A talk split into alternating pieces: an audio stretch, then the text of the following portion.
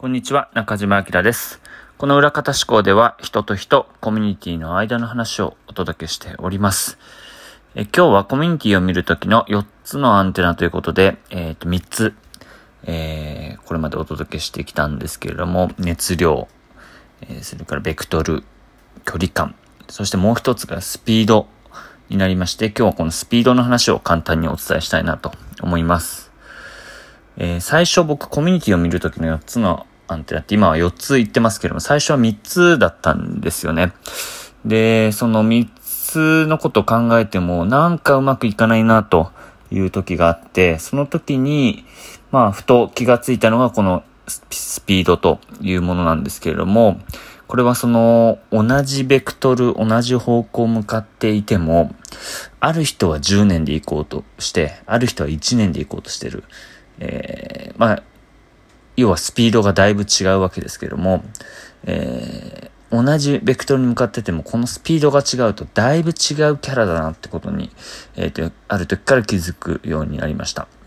なので、これも今までの3つのアン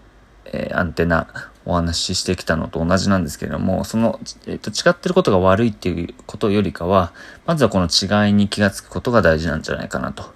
いうふうに思います。僕自身ちょっと変わった、自分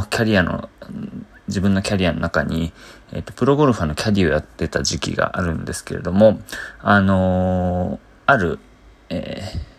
名プレイヤーの名キャディの人が言ってたことでもあるんですけども、歩幅をね、歩幅のスピードとかを合わせるらしいんですよね。緊張してるときはどうしても歩くペースが速くなる。だからキャディが一定のペースを掴んであげることによって、今日はちょっと緊張してるなってことを掴んだりするらしいんですけども、それと同じなんですよね。なんか一定のリズムを刻んで、いると、今ちょっとスピードが乗ってるなって時もあるし、今ペースが落ちてるなってことも分かってくるんじゃないかなと思います。それは、